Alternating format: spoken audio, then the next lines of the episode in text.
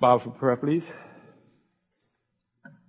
Our Father and our God, we are grateful for the opportunity once again to be gathered as your people to once again sit under the sound of your word. Ask your blessings, Father, upon your word to our hearts today. And uh, we pray, Lord, that your word would meet with responsive hearts. And that not only that, Father, but that we may leave this place with a determination in our hearts to do as thou hast said.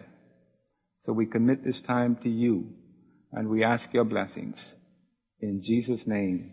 And all God's people said, Amen.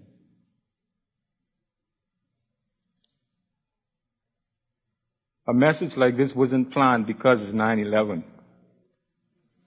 I guess the Lord probably planned it that way, but I certainly didn't. Um, from Genesis to Revelation, the scriptures abound with many, many experience of suffering saints. And yet, suffering still remains a mystery, a deep and profound mystery to the people of God. And nowhere is this mystery more evident and most profound than in the book of Job. In fact, the principal message of the book of Job is the mystery of suffering. There are some other themes, but that's the, one of the principal messages of the entire book of Job. The principle or the mystery of suffering. And even though the book does not solve the problem of why the righteous suffer, what it really does is it gives us some welcome light on the authorization of pain and suffering, as we'll see as we look at some of the things that Job experiences in the passages today. Job's suffering was not only a test, but was also something that was very revealing of character. Job's character, as well as the character of his friends who came to console him. And is intended to do a couple of things for us, to instruct us, to educate us, and to actually teach the Christian how to die to self. Because if there's anything that Job teaches us, that's one of the things that stand out most. How to die to self. We will see that especially as Job's friends uh, speak, try to speak words of comfort to him. One of the passages that stand out most to us when we think about Job is a key passage, uh, primarily of the book of Job, verse 21 of chapter 1. And whenever people mention Job, this is the verse that comes to mind more than anything else. It's, it's, it's synonymous with Job's name. Naked I came from my mother's womb, and naked I shall return there. The Lord gave, the Lord has taken away. Blessed be the name of the Lord. And you know, Christians today must experience life just like Job did. One day at a time. Without all of the complete answers that we would so much like to have to all of the questions that perplex us during the times of our lives. The big, we'll probably say the billion dollar question is, will we trust God completely? regardless of what happens to us like Job did? Or will we surrender to temptation and simply say that God really doesn't care and just grin and bear it? What will we do? What are the lessons that we can learn from Job's life and his mysterious suffering experience? We're going to try to look at some of those lessons this morning. Now the first five verses of chapter one tells us who Job was. And as we'll see, Job's friends' idea of wisdom differs a whole lot from Job's. In fact, Job's source of wisdom was from God. And Job believed that this, the first step toward wisdom was to fear God. Job's attitude toward God was, is that God is the one who reveals wisdom. And those who humbly trust Him will receive that wisdom. Now we'll see that Job's friends had a different idea uh, from about where wisdom came from, as well as a different attitude toward God with regards to their wisdom. And so in chapter 1, verse 1, we have the story of Job. What kind of man he was. There was once a man named Job who lived in the land of Uz. He was blameless, a man of complete integrity. And you could underline complete there. He feared God and stayed away from evil. He had seven sons and three daughters, ten children. He, he owned 7,000 sheep, 3,000 camels, 500 teams of oxen, and 500 female donkeys. He also had many servants. He was in fact the richest person in that entire area. Job's sons would take turns preparing feasts in their homes, and they would also invite their three sisters to celebrate with them. When these celebrations ended, sometimes after several days, Job would purify his children. He would get up early in the morning and offer burnt offerings for each of them. But Job said to himself, perhaps my children have sinned and have cursed God in their hearts. This was a regular practice for Job. And so verse 5 gives us the first lesson to be learned from Job's life. And all, all before his suffering even started. A parent's deep concern for the spiritual welfare of their children. That was the way Job was before all the suffering came into his life. Now some people only can find God when disaster hits or tragedy strikes. Job was a spiritual man and he had spiritual concerns for his children long before tragedy came into his life. And that's the first thing we learn from Job's story. Parents today can show the same kind of concern by praying for their children. This is a lesson that we can learn from Job before his suffering ever started. This means making a sacrifice of time every day. Sometimes parents are so busy that they just don't have the time to pay, pray for their children. And then when problem strikes, they find themselves on their knees before God. Well, Job tells, teaches us that we need to find the time to pray for our children before tragedy strikes. Making time every day, asking God for primarily about four things. Protect them, Many people don't pray for their children's protection until they find themselves in trouble. Forgive them of their sins, help them grow spiritually, and help them live lives that are pleasing to God. Many parents today will probably tell you that they regret that they haven't done some of these things because the children are now in trouble. In verse 6 we find one day the members of the heavenly court came to present themselves before God and the accuser, Satan, came with them. According to scripture, God often convened these heavenly councils, uh, where the angels of God would come and they would discuss the activities of earth, talk about things that were happening on earth or were about to happen on earth. You see, angels are required to give an account of themselves. Their boss may be Satan, but they have to give an account to God for all that they do. And we need to be mindful of that because they can't do whatever they feel like doing, especially in the lives of the people of God. One such council we find recorded in 1 Kings chapter 22. Now before we get to verse 19, you need to understand what happened before verse 19. Uh, King Jehoshaphat and uh, came together with King Ahab, and uh, they were having a discussion one day, and um, King Ahab said, "You know, uh, Ramoth Gilead belongs to Israel. You know, we it's our it's our town. We really should try to get it back." And so uh, he said, "You know, if I go to battle, will you help me?" And uh, King Jehoshaphat said, "Yeah, oh, no problem, man. My horses are your horses. My army is your army. Sure, I'll help you. But first, uh, don't you think we should find out what God says?" And so they called 400 prophets together. And they asked the prophets, if we attacked Ramoth Gilead, will we be victorious? Will God give us victory? And all of the prophets said, yeah man, sure, go ahead, no problem. You're gonna win.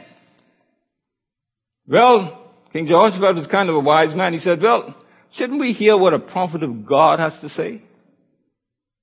And uh, he says, do you know a prophet of God that we can ask the same question to and find out what he says?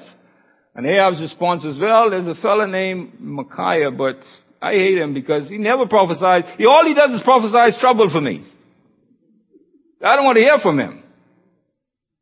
Uh, uh, the king Jehoshaphat said, well, as a king, you shouldn't be saying things like that, but let's hear what he has to say. And that brings us to verse 19.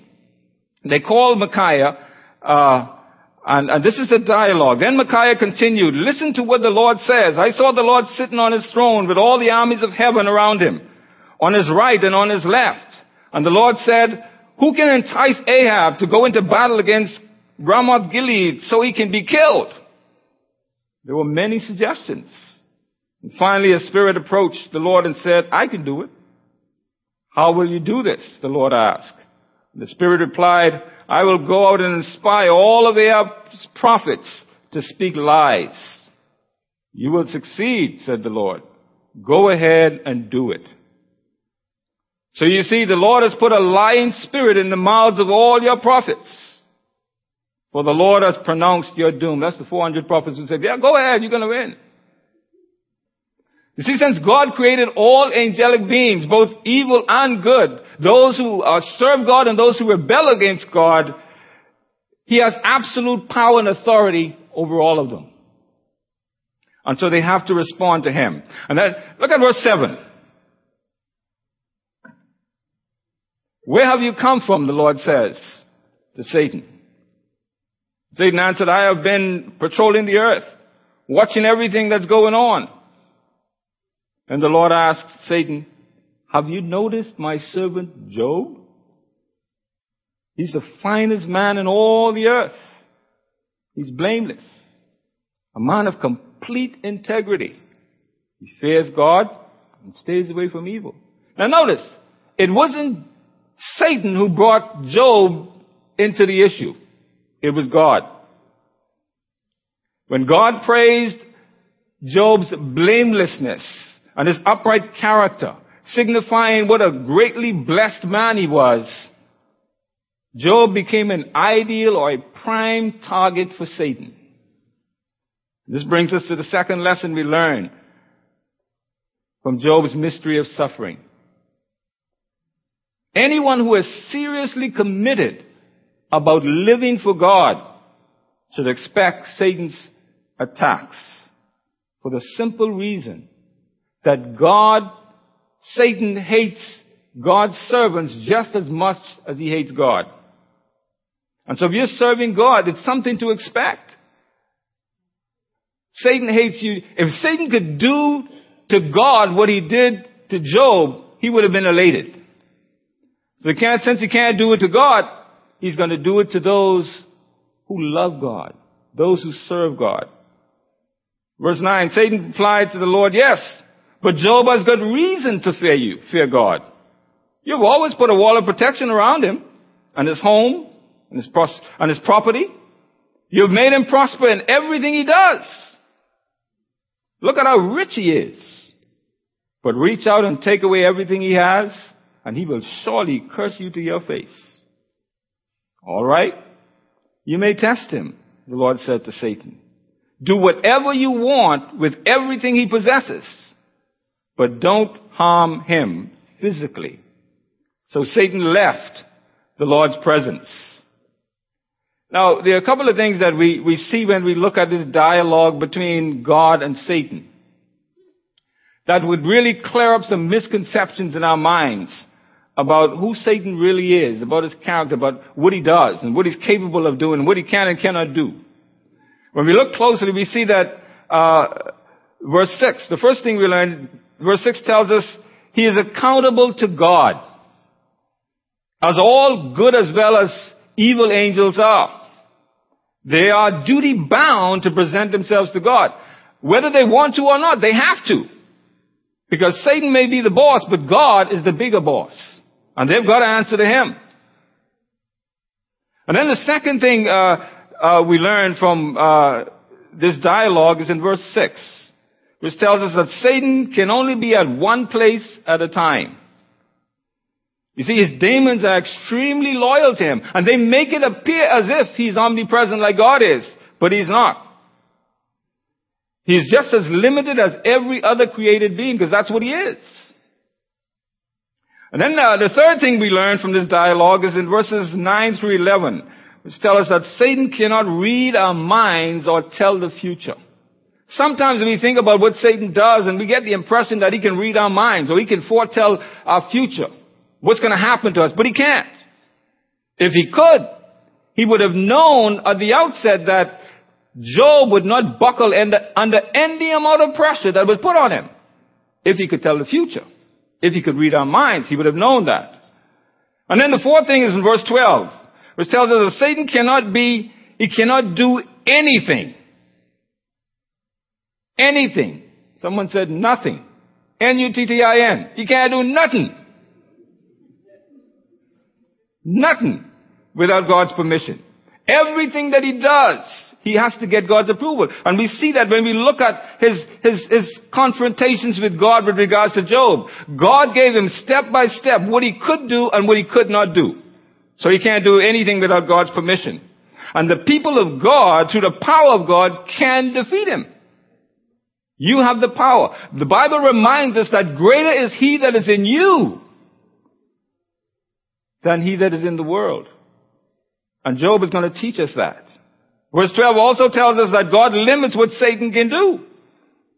Verse 7 is a sobering reminder of how real and active Satan is in this world in which we live and how we need to be careful and cautious of how Peter reminds us that he's like a roaring lion seeking whom he may devour and we ought to be vigilant sobering reminder of what he does and what he's doing.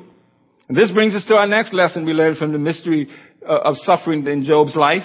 And this kind of knowledge about Satan should be enough to keep every blood-bought believer clinging even closer to the one who is greater than Satan himself, and that is the triune God. When we look at what Job went through, we ought to be drawn closer to God by trusting Him for his protection. Even though Job was a model of faith and obedience to God, God allowed Satan to viciously assault him. God allowed that. Satan wasn't doing what he felt like doing to Job. God gave him permission to do it. This brings us to the next lesson that we learn from Job's life and experience and suffering. While God loves us, Believing and obeying Him does not protect us from the disasters of life. Some people believe it does. It doesn't. Sorrows, setbacks, and, and tragedies hit both Christians and non-Christians in the same way. And if you think back about experiences that you have heard of, you would agree. Some things that happen to some unbelievers happen to believers in the same way. But when we are tested and tried, God expects us to respond. How? By communicating our faith to the world. Not our misery. Not our disapproval. Not our disapproval of what God is doing. But our faith. What is your response when trouble comes knocking at your door? How do you respond? What do you do? What do you say? What do you think? Like the faithless, do you ask God, why me? You know many people ask that question? See that fella down there, down the road, living like the devil. And I'm the one who catching hell. Why don't you go and beat up on him? Why me, Lord? Why are you picking on me? Is that the response you give? A faithless, the response of the faithless? Or do you ask God, or do you respond like the faithful and say, use me, Lord. Use me through this, this experience. What is your response when troubles come? But this dialogue between God and Satan also teaches us uh, a vital truth about God, about who He is, His character.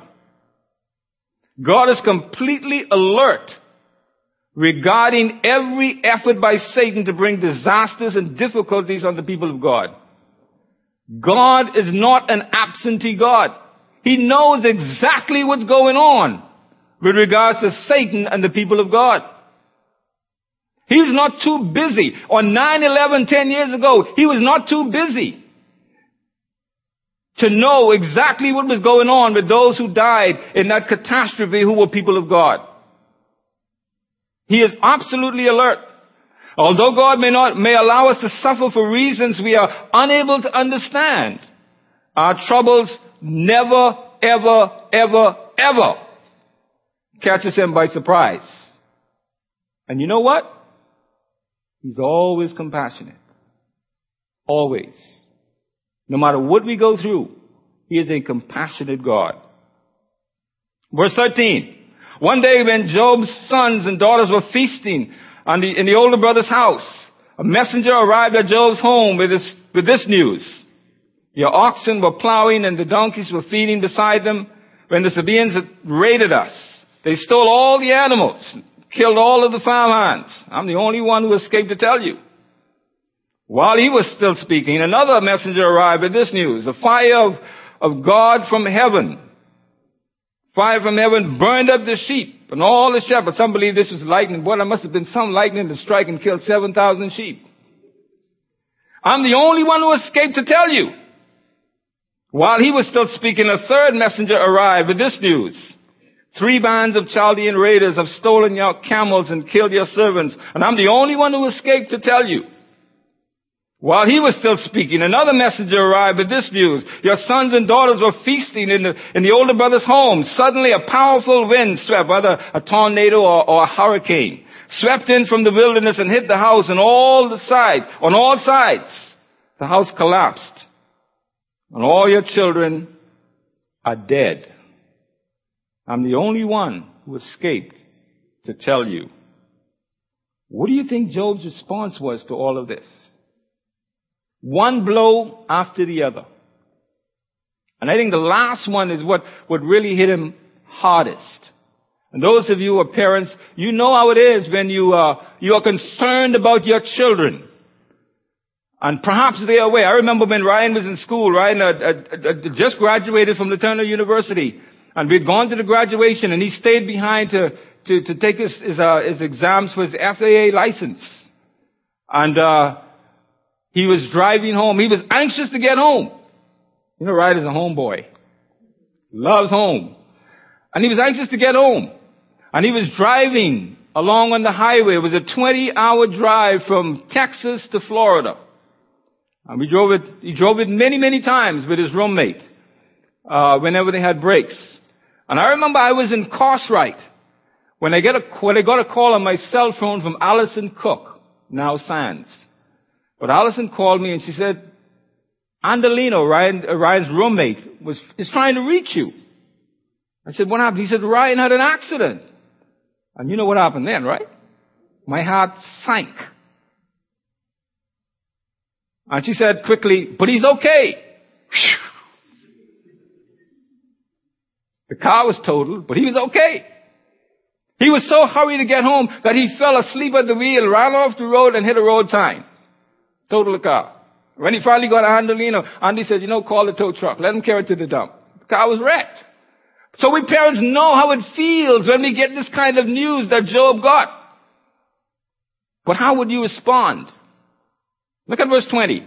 Job stood up, tore his robe in grief. Then he shaved his head and fell to the ground and started hollering and wallowing and screaming and cursing God. Is that what happened? What did he do? He worshiped. He worshiped. That verse that is synonymous of his name. I came from my mother's womb, naked I came from my mother's womb, and I will be naked when I leave. The Lord gave me what I had, and the Lord has taken it away. Praise the name of the Lord. In all this, Job did not sin by blaming God. Now remember what Satan said. Satan said, you take away what he, what he has and he will do what? Curse you to your face. You see, what Satan expected was to Job to do exactly what he said. for Job to get down and start one piece of cussing on God that he would never believe that he was a man of integrity. But it didn't happen. It didn't happen. Job fell on his face and he worshiped God. Job's grief was extremely overwhelming, but he didn't hide it. The one thing that Job didn't lose was his faith in God. He may have been a, a super saint when he lived his life. But he also showed that he had emotions. He showed that he was human. He had emotions. He loved his family. And he expressed it in the way that God gave him the ability to do so. This next lesson we learn from his experience. Our emotions were created by God himself. All those emotions, you know, some people say, oh, I'm such an emotional person. And they, and they talk about it as if they're ashamed of it. But listen, God gave you the emotions you have. He created them. And Job teaches that, that God created these emotions that I have, and I'm going to express them. It's not sinful. It's not wrong to express our emotions like Job did. For profound loss or major distress or heartbreak or some kind of tragedy have impacted your life, admit it. Some people are in denial when it happens. Admit it to yourself, first of all, and get out of, out of denial. And then admit it to others. Of course, by all means, grieve. Because God would like us to do that. He would want us to do that. Jesus grieved. Remember Jesus looked over Jerusalem and he wept. That was grief. God created that grief.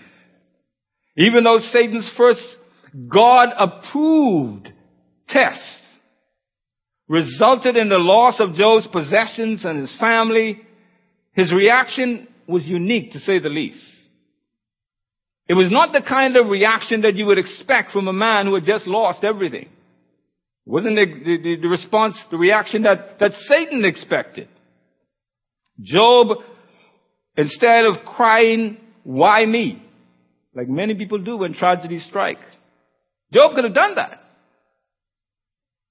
Job acknowledged God's sovereignty over every single thing that he had and that he had lost. Because he realized that, listen, all of this came from God. He gave it, and he has the, he, he has the right to take it away whenever he feels like, however way he feels like doing it. See, we get so attached to some things in our lives that we think that it's all ours. And when it's taken away, we blame God. And we do exactly what God, what Satan expected Job to do. We cuss God. We may not do it verbally, but in our hearts, we're thinking about it. Satan was defeated in round one. Job won round one by proving that people can love God because of who he is instead of what he gives. Now, from Satan's point of view, there wasn't supposed to be a round two. There was only supposed to be one round. A TKO. Round one. It didn't happen. He had to go back to the drawing board. Then the Lord asked Satan, have you noticed my servant Job? He's the finest man in all the earth. He is blameless, a man of complete integrity. He fears God and stays away from evil. And get this, and he has maintained his integrity. Even though you urged me to harm him without a cause. God said to Satan, look, Satan ain't changed. Job ain't changed. He's the same man today as he was yesterday. In spite of what he's gone through. Satan, like a dog between his legs, like, like a dog with his tail between his legs said, Hmm. Skin for skin. A man will give up everything he has to save his life. But you reach out and, t- and take away his health, and he'll surely curse you to your face. In other words, he'll surely curse you out this time. You touch his skin. You touch his body. He'll surely curse you out this time. All right. Do with them what you please, the Lord said to Satan. but spare his life. Don't you put a finger on his life. Again, Satan can only do what God allows him to do in the life of the child of God. He can't do whatever he pleases. He's got to get permission. Everything that Satan does to the believer is what I call father filtered. God filters it. Some of you got a filter on your, on your water system. What does it do? It takes out all of the impurities, right? Well, everything that, that, the child of God faces is father filtered. It goes through God first before it gets to us. Isn't that reassuring? Remember in verse 1 and 12, God said to Satan, uh, don't hurt them physically. But now God is allowing it. So this dialogue prompts the question, is, is it possible for Satan to convince God to change his mind? That's what it looks like, it, Doesn't it? Absolutely not. Satan cannot convince God to do anything, much less go against his own character, which is totally and eternally good. That's God's character. Totally and eternally good. He can't do anything wrong. So Satan was fully convinced that Job was prepared to accept the loss of his family and his property, property as long as his skin was okay. As long as his body was, as long as his health remained the same. He was safe. So his next move was to put a serious piece of hurting on Job. That was his next move. Through physical suffering, extreme physical suffering, to prove how right he was in chapter 1 verse 9. That Job was only serving God because of what he could get from God. Just like many people do today. You know there are a lot of people only serving God because of what they can get from God? When disaster strikes, bushcrack, man gone. They don't know God no more. And there are many people like that today. God was only willing to go along with Satan's plan because he knew the end of the story. And God always knows the end of the story of our lives when we're going through sufferings. Not because we don't know, mean that we should get upset with God and do what Job anticipated Job would do.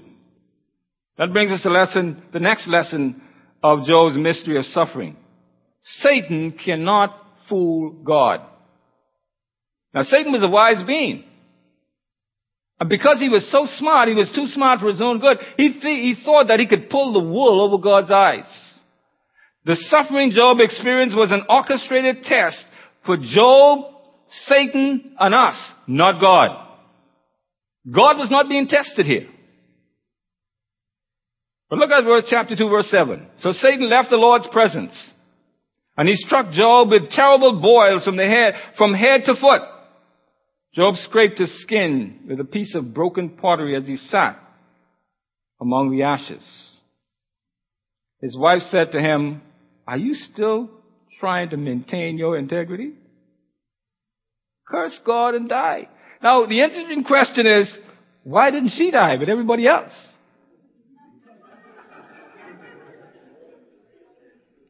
If she's going to talk to the man like this after all he's gone through, kind of, you want to kind of think, well, you know, why didn't she go with the rest? You know, some, we don't know why, but some people believe that this very statement by her was a part of inflicting some more suffering on Job. This is a woman who Job loved, and she enjoyed all of the bounty of Job's life. And for her to say something like this, boy, it was really, it was really hard. But we don't know. But Job replied, you talk like a foolish woman. Should we accept only good things from the hand of God and never anything bad? And again, the Bible reminds us. So in all this, Job said nothing wrong. He didn't level any kind of accusation or implication against God for what God had done. Or what God had allowed to, to, to happen in his life. You see, some people believe that trouble can't touch them as long as they believe in God. So when disaster strikes, there is the question of whether really, whether God is really a good God. Whether God is, is really a just God. Because He let this happen to me. And I could think of a million other people that this could happen to who deserve it. And He let this happen to me. What kind of God He is? That's what people think. Who believe that because they're serving God, trouble can't touch them. They're untouchables. Boy, and if you listen to some of these religious programs we have on our radios today, you get the message. There are many people who believe that. And God help it if, if something happens to you. Because they'll tell you straight up in front. You didn't believe in God in the first place. That's why it happened to you. But this brings us to the next lesson. There's absolutely no reason why we should give up on God because He allows us to suffer through bad experiences. No reason. Personal prosperity is not guaranteed because of faith in God, even though some people teach that. They teach that personal prosperity is a guarantee because you have faith in God. Nor does lack of faith guarantee a life filled with troubles. Some people will tell you, boy, you, you, you're catching hell because you don't have no faith. One fellow said to me one day, boy, I could have faith for me, but I can't have faith for you. You need to have your own faith. And so, we would, we would have no opportunity to grow if we always knew why we were suffering. Would we have room to grow if we always knew why we were suffering? We wouldn't. And so that's one of the lessons we learn from Job's experience. There are people who believe in God simply to get rich. We see them all the time on that, on that station. Right? They are, and they're always talking about it big and bold. But God was not one of them. But Job was not one of them. God is fully able of rescuing his people. He's fully capable of rescuing his people when he wants to from suffering. But sometimes he allows us to suffer for reasons that we can't understand. And he is not obligated to explain it to us. And we see that in Job's case. But it's in those times when Satan tries to get us to doubt God. When you're going through those trials and those difficulties and those sufferings that you can't understand, then, then Satan sneaks up on you and says, see, that's the kind of God you serve. Look what he, look, look, look what he let happen to you. And you in church every Sunday. You at prayer meeting every Saturday. And look what he, look what he allowed to happen to you. He gets you, he tries to get you to doubt God. Instead of seeking his own personal comfort like the narrow-minded who, the, the, narrow-minded, what do we call them? Name it and claim it crew. Job shows us a even wider, much broader perspective. A, a wider point of view is what Job teaches us here. Look at verse 11, chapter 2. When three of Job's friends heard of the tragedy he had suffered, they got together and traveled from their homes to comfort and console him. Their names were Eliphaz the Temanite, Bildad the Shuhite, and Zophar the Naamathite. Job's three friends had, had a reputation for being wise. They were known as wise men where they came from.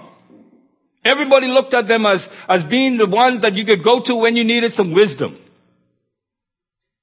Later we learned that their words of comfort fell, comfort fell far short of what it should have been. But you say, at least they came. They came, right? The only problem was they were so self-righteous about the advice they gave and so insensitive to Job's needs that they did a real poor job of comforting Job. As Job will, as Job, uh, uh, will tell them as we, as we move on, they didn't give him the kind of comfort that he needed. Verse 13 is one of the things that all of them did right. Then they sat on the ground with him for seven days and nights. No one said a word to Job, for they saw that his suffering was too great for words. And this is a custom, this was a, a customary Jewish tradition, and, and we, we still observe it today. A couple of years ago, I was out in, uh, I was about to cut the hedge in the front of my yard, and there was a car parked near the fence, so I couldn't get my ladder there to get up on it to cut. Uh, but I noticed the day before, there were some people who were, uh, who were gathering across the street at my neighbor's house. And uh, there were a lot of people coming. There were a lot of cars. It was highly unusual. I'd never seen this amount of people at those people's houses at any given time. And so I said, boy, they must, they must be getting ready for a big party or something. And so I went out there to, to, to, to ask the neighbor whose car was it in front of my, my yard. I needed it moved so I could get Malad in to cut the hedge. And just as I was approaching, the neighbor in that house where everybody was gathering was at the gate of the other neighbor next door. She was speaking to her. And as I walked out and I started to approach her, she came toward me. And she said, Mr. Pears, I don't know if you, if you, if you know this, but the man who got starved to death last night was my husband. Whoa! That hit me like a Mack truck. I didn't expect that. I didn't even hear, I didn't even hear the news. This is the first time that I was hearing it. But those people were gathering for that purpose. They were just sitting there. They brought extra chairs and they were just sitting on the porch. And this is the custom that Job's friends came uh, to do with him. And it's one that continues today.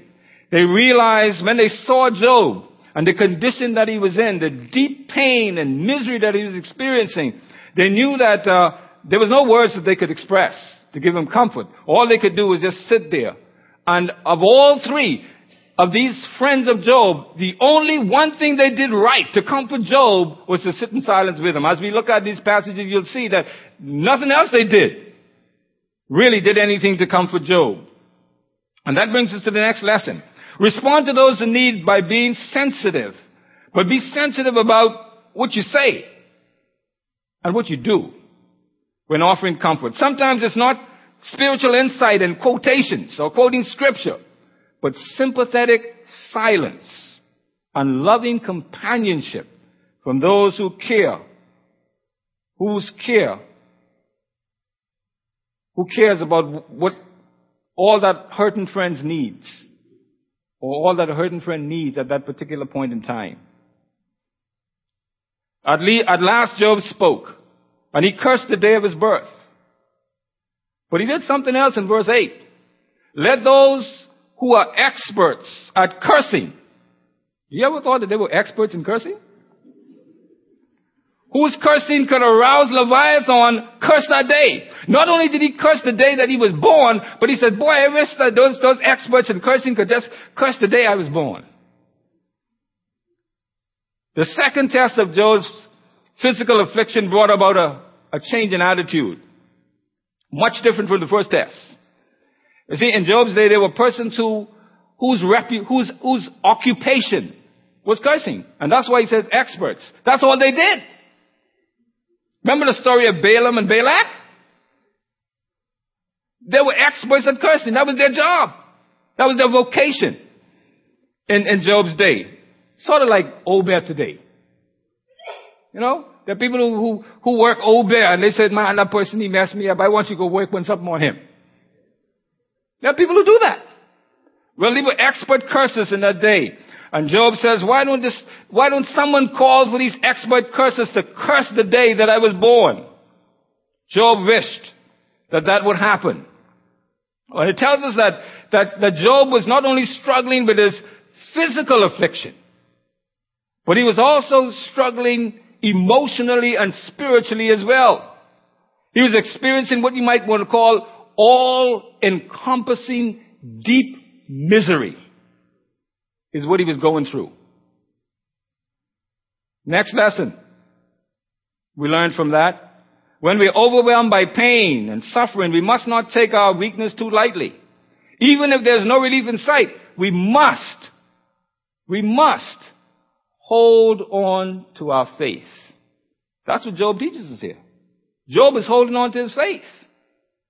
Job never imagined that he would be in this kind of a condition. But it happened. Why wasn't I born dead? Why didn't I die as I came from the womb? You could hear the anguish in Job's statement. But let me ask you, can you really blame God, Job for wishing he was dead? How many of you been in, have been in such a condition medically that you wish the Lord would just call you home. Anybody ever been there? I mean, you were so sick. Probably those persons who had dengue real bad. I've heard some people talking about how bad the dengue was. And someone said, well, you don't want to have it. You don't want your worst enemy to get it. But this is where Job was. He wished that he was dead. On top of the intense physical pain he was experiencing, he was also grieving because he had lost his family and he had lost his, lost his life's work, his possessions. Job was put at the very crossroads of his faith by his grief. That's where he was. All of his ideas about God up to this point, about how God blesses with wealth, about how God shelters us from pain and, and difficulties, and how God keeps our loved ones so safe by putting a hedge of protection around them. All of those ideas about God were nothing more than shattered misconceptions about God now in Job's mind. All of this brought Job back to the basics of his faith. And at, the, at times, that's what needs to happen in our lives. It brought him back to the basics of his faith, giving him only two options. There's two choices. He could just give up by cursing God to his face like, like, like Satan expected him to do, and just wait for God to strike him down with lightning and kill him. That was one choice. But the other choice was he could draw strength from God by continuing to trust Him. In other words, in, in, in, instead of running away or pulling away from God, he could run to God and embrace Him for the strength that he needed. I know when I was growing up and I was, I was about to get beaten, uh, my mother would come with the belt and instead of running from her, I would run to her. Why? I'd run, put my arms around her legs and hold her. Ever, ever did that? I know some of you all did that. You know, you know, hold her so that she couldn't step off high enough to get leverage to spring that belt. That was a smart move. Well, this is what God wants us to do. To draw closer to God and embrace Him. Verse 23. Why is life given to those with no future? Those God are surrounded with difficulties. I cannot eat for sighing. My groans poured like water. What I always feared has happened to me. What I dreaded has come true. I have no peace, no quietness. I have no rest. Only trouble comes. With all his wealth, all of the material possessions that Job had. Job was very, very careful during his lifetime that he only worshiped God and not the possessions that God gave him. But that puts him in a real funny position now because now his overwhelming disasters seem to be making a mockery of the cautious life that he had lived. He's in a quandary what you call it, between the proverbial rock and a hard place. Despite living right for God all his life, he's still devastated, he complains. I mean, I did everything right. By the book. I crossed all my T's and dotted all my I's. And this still happened to me. Because all of the values he lived by were falling to pieces, Job was beginning to lose perspective. What was he losing? He was losing sight of the fact that regardless of how brief or long time grief and trials may last, they don't really destroy the real purpose of life. He was losing perspective of that. He was also losing sight of the fact that, that God does not give us life simply for happiness and personal fulfillment, but to serve and honor Him. He believed that all his life. Now that was starting to go out of the window. He was also losing sight of the fact that our feelings is not the basis of life's value and importance. Instead, it's one certainty that cannot be taken or shaken. The love of God for us. He was beginning to lose, lose sight of that. That was starting to, to be lost in the shuffle the dilemma of his sufferings. Brings us to the next lesson. Never make the assumption that God will always protect you from suffering because of how much He loves you. Never make that assumption. Why? Because how much, because suffering cannot be measured by, because His love cannot be measured by the extent of our suffering. We must always remember the teaching of Romans 8, 30, 38, 39. Nothing, absolutely nothing can separate us from the love of God in Christ Jesus. Then Eliphaz the Temanite replied to Job, I will be patient and let you say a word. For who could keep from speaking out? In the past, you have encouraged many people. You have strengthened those who were weak. Your words have supported those who were falling. You encourage those with, with shaky knees. But now when trouble strikes you, you lose heart. You're terrified when it touches you. Doesn't your reverence for God give you confidence? Doesn't your life of integrity give you hope? Stop and think. Do the innocent die? When have the upright been destroyed? My experience shows that those who plant trouble and cultivate evil will harvest the same. Now, according to, to uh, Jeremiah chapter 49, Eliphaz's hometown was not only a, a trading city, but it was a place of wisdom. And um, Eliphaz claimed that the wisdom that he had was given by special revelation from God. Sounds familiar? You listen to some of those programs today and you have people saying that, right? In um, chapter 4 verse 12, look at these verses. This truth was given to me in secret as though whispered in my ear. It came to me in, this, in a disturbing vision at night when people are in a deep sleep. Fear gripped me and my bones trembled. A spirit swept past my face and my hair stood on edge.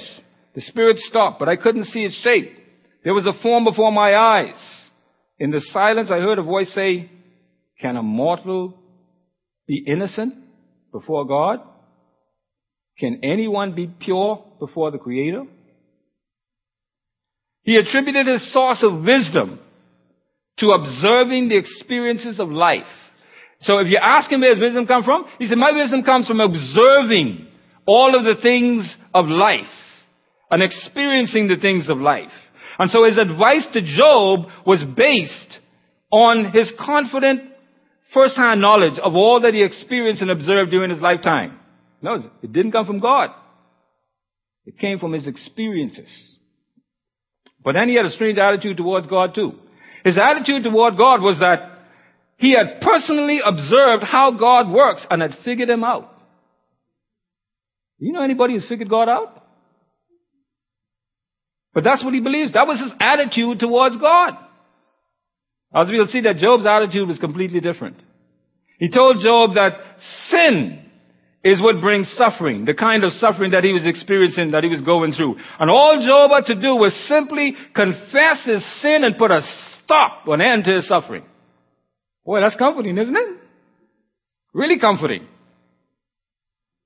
See, Eliphaz believed that suffering was God's punishment and it should be embraced by the sinner because it has a way of bringing them closer to God.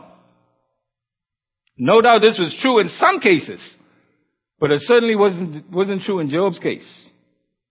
In fact, the Bible tells us that is true in Galatians chapter 6 verse 7 and 8. Uh, do not be misled. You cannot mock the justice of God, Paul says. You will always harvest what you plant. Those who live only to satisfy their own sinful nature will harvest decay and death from that sinful nature. But those who live to please the Spirit will harvest life, everlasting life from the Spirit. So part of what Eliphaz said was true. But it didn't apply to Job. It was true scripturally, but it wasn't true in Job's life. Eliphaz made some truthfully valid points. He also made some wrong assumptions. One of them was he assumed that good people who are innocent will never suffer. And the devil will tell you that all the time. Don't believe him.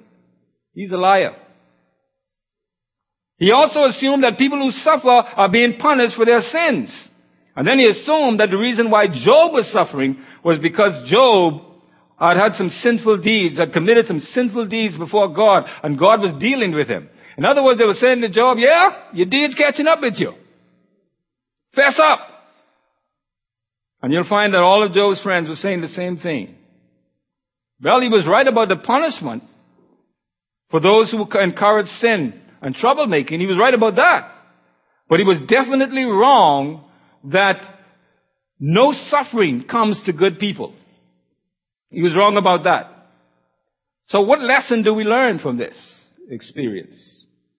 While everything recorded in scripture is there by God's sovereign choice, it does not mean that some of the things people said and did are good examples to follow. God's divinely inspired word records the sins and evil thoughts of some really, really wicked people. You read the scriptures, you'll see that. As well as some misconceptions about God as we see here in the book of Job. But it does not mean that we should follow such wrong examples just because they're in the Bible. You know that people who look at, read the Bible and they do exactly what the Bible says. And it may not apply. Little church up in Tennessee, people in there believed in worshiping, I've been worshiping big rattlesnakes. So you go to that church, you'll find them with these big five foot, six foot long rattlesnakes and they're dancing around, they're worshiping God. And this fellow went up there one time and he saw it, he says it's the most astounding thing he'd ever seen in his life. And so he said, he asked the pastor, why do they do this? And the, Bible, the pastor said, the Bible says, you shall take up the serpent and they will not bite you. And the, and the fellow said, well, you know, when I was coming here, I noticed some pictures on the wall with all these people in coffins. Who are they? Pastor said, well, those are the ones who took up the serpent and lost their faith. Not everything in the Bible means that we should follow it. There are many teachings and examples in the Bible for us to, for, for us that we should and should not do. Using our own experiences as a basis of making false assumptions about other people like the remarks of Eliphaz are an example of what we should extremely strive to, to avoid. Don't do it. This truth was given to me in secret, he, he says, Eliphaz says about his wisdom. As though whispered in my ear, it came to me in a disturbing vision at night when people are in a deep sleep. Now even though he claimed that what he got was divinely inspired, it's obvious that it didn't come from God. You see, Satan can give that kind of stuff too. It didn't come from God. As uh, we'll see in, in uh, well, we won't see it because we're not going to get that far, but in chapter 42, God criticized. we're not going to get that far.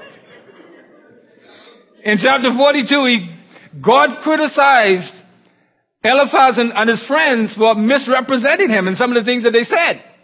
They said some things about God, God, and God, if God would have answered them right, right, right away, God would say, that's not true of me. But God did condemn them. But let's move on quickly, um, because our time is rapidly going. The next lesson that we find in this, from this, in, in Job's mysteries of suffering is because it's easy for people with good intentions to start off with the truth of God's word, but then go off on a tangent, we should avoid limiting God to man's point of view and partial understandings of life. And this is what uh, Job's friends did uh, with regards to him. And then with verse 8, chapter 8, verse 1, then Bildad the Shuhite answered, the next friend, How long will you say things and the words of your mouth be a mighty wind? Does God pervert justice? Or does the Almighty pervert what is right? If your sons sinned against him, then he delivered them into the power of their transgression. Ouch! You realize what he's saying here? If you would seek God and implore the compassion of the Almighty, if you are pure and upright, surely now he would, you, you, he would rouse himself for you and restore your righteous estate. Now Bildad had a different perspective from his other friend. His wisdom was inherited from the past and considered trustworthy second-hand knowledge.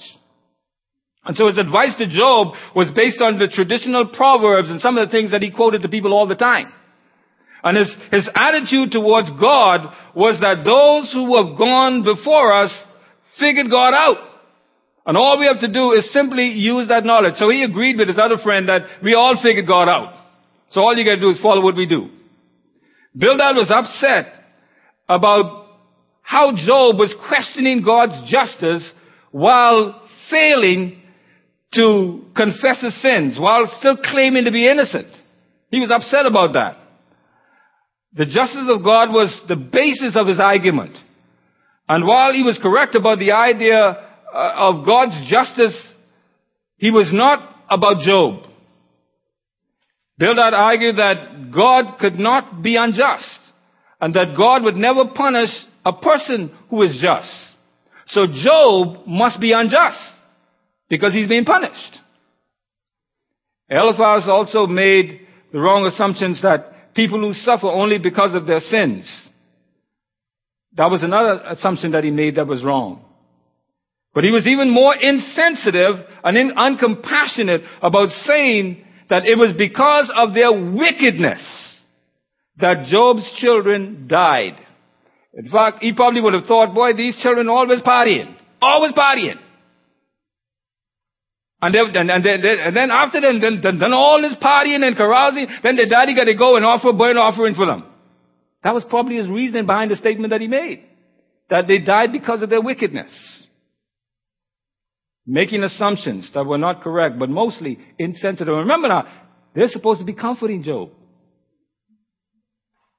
Someone would think, boy, if they were his friends, I wouldn't, I wouldn't want to see what his enemies had to say or do. Uh, chapter 8 verse 14, whose confidence is fragile and whose trust a spider's web? He trusts in his house, but it does not stand. He holds fast to it, but it does not endure. Bildad made the assumption that Job was not trusting in God for security, but he was trusting something else. And whatever he was trusting, it was about to collapse. And he says, you ain't seen nothing yet. You think your trouble just start? Wait, is what he was saying. Because one of the basic needs of people is security, to feel secure, many people do just about anything to get it. Sooner or later, their money, possessions, knowledge, and relationships will fall short and just disappear. And so the lesson we learn here is that God is the only source of lasting security.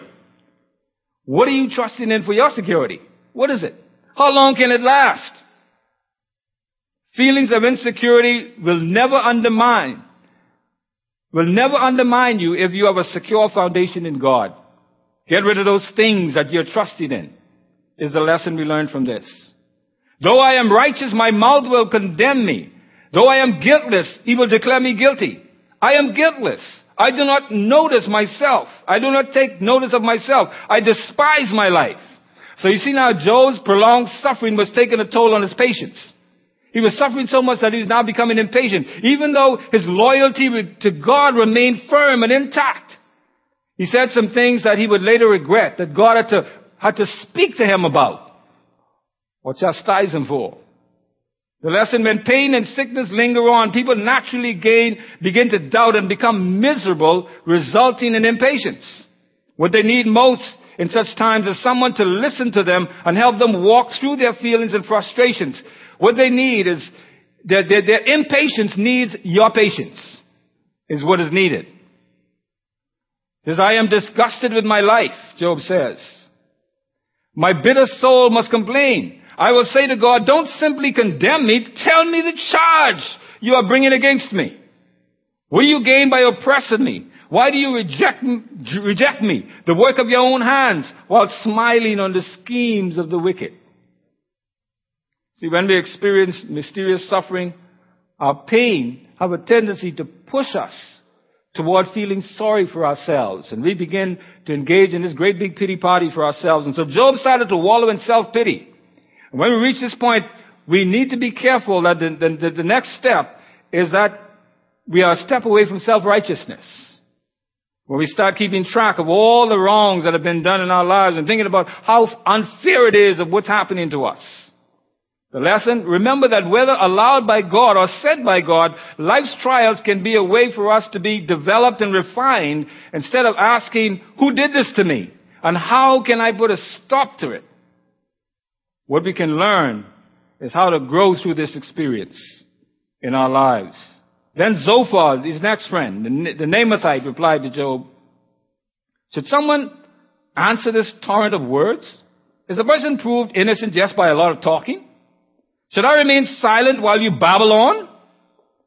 When you mock God, shouldn't someone make you ashamed? You claim my beliefs are pure and I am clean in the sight of God. If only God can speak. If only he could tell you what he thinks. Now this third friend of, of Job, Zophar was, he was the most arrogant of the three. He believed wisdom belonged to the wise. His advice was based on no other sources but his own.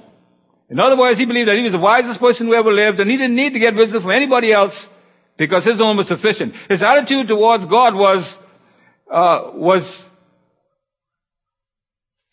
God, his attitude towards God was the wise know what God is like.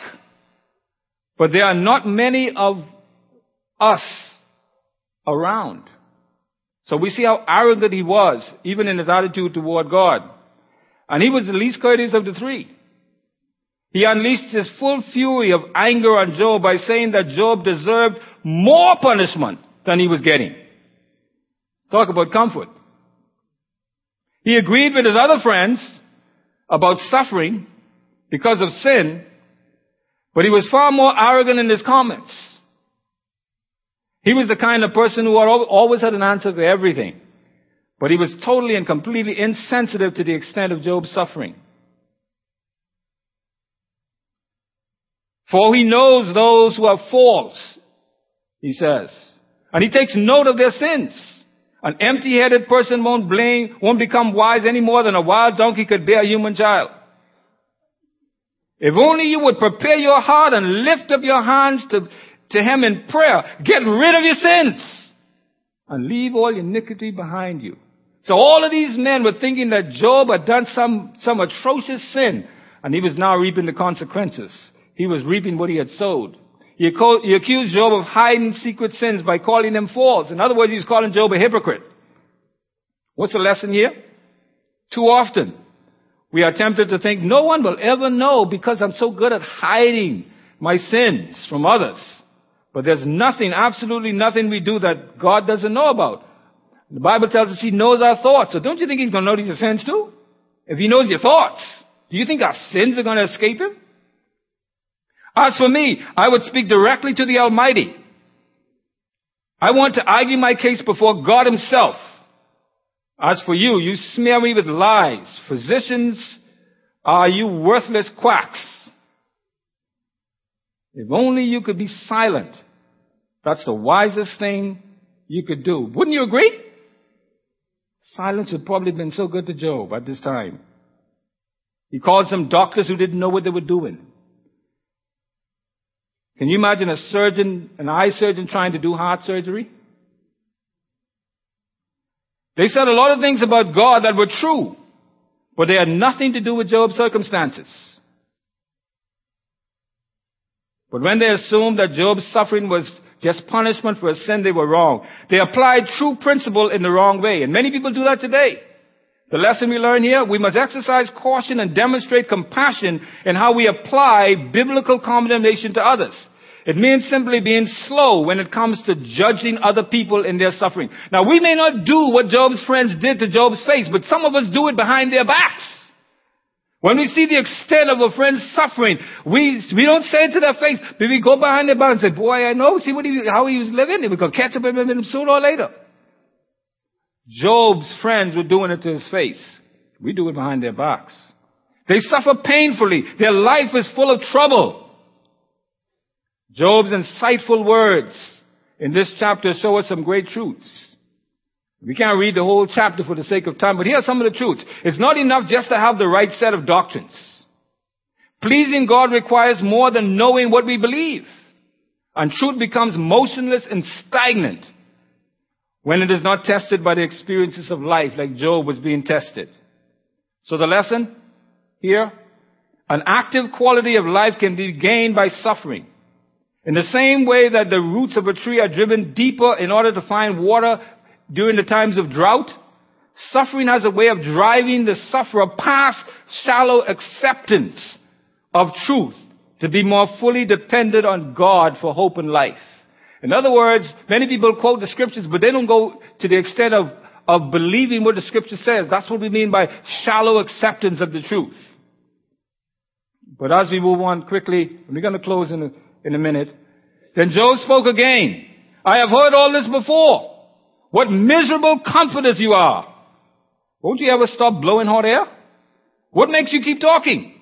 I could say the same things if you were in my place. I could spout off criticism and make and shake my head at you. But if it were me, I would encourage you. I would try to take away your grief. Isn't that what they came for? Job is finally hitting the nail on the head. Instead of comforting Job in his grief, they, as they were supposed to do, Job's friends were criticizing him for causing his own pain and misery. Job called his friends miserable comforters. That's what they were. And so this is the final lesson we learn as we close. If you know someone who is suffering, as suffering or going through suffering, Job offers some suggestions on how we can become better comforters to them. Don't talk just for talking's sake. Don't answer by sermonizing. Job's friends did a lot of sermonizing here. Don't blame or criticize as they did. Put yourself in the sufferer's positions as they should have done. Offer help and encouragement as they should have done. Remember that Job's suggestions are given by a person who suffered deeply and needed deep, great comfort. The best comforters are those who know about suffering from personal experience. And so as we think about the disaster of suffering in the book of Job, it's a sobering reminder for us that we live in a fallen world where good behavior is always, is often rewarded and bad behavior is not always punished. When we see the criminal element thriving as we see today, in all the criminality that's going on all around us, or innocent children suffering, we talk about how wrong it is. And it is wrong. But that's how sin has twisted justice and made our world such an unpredictable and really atrociously ugly place to live. In the book of Job, we see a good man who suffered terribly for absolutely nothing that he had done wrong. It's the depressing state of our world. It's the world that we live in. And I've got some bad news for you. It's not going to get any better. But despair is not the end of the story. Job's life teaches us that even when our situations look hope, hopeless, faith in God is justified. It always is. Faith based on rewards or prosperity is empty. Faith must be built on the assurance that God's ultimate purpose will come to pass. It will be realized if it is to be unshakable. And our faith ought to be unshakable at all times. Not just in the good times. And so the message today was a reminder for us. Some of these things we already know. It's a reminder for us that Job's suffering was not only a test, but also a revealer of character, intended to instruct us, to educate us, and to actually teach us as Christians how to die to self. What have you learned from Job about the mystery of suffering today? How have you been instructed and educated on how you must die to, say, to, to self based on what Job experienced?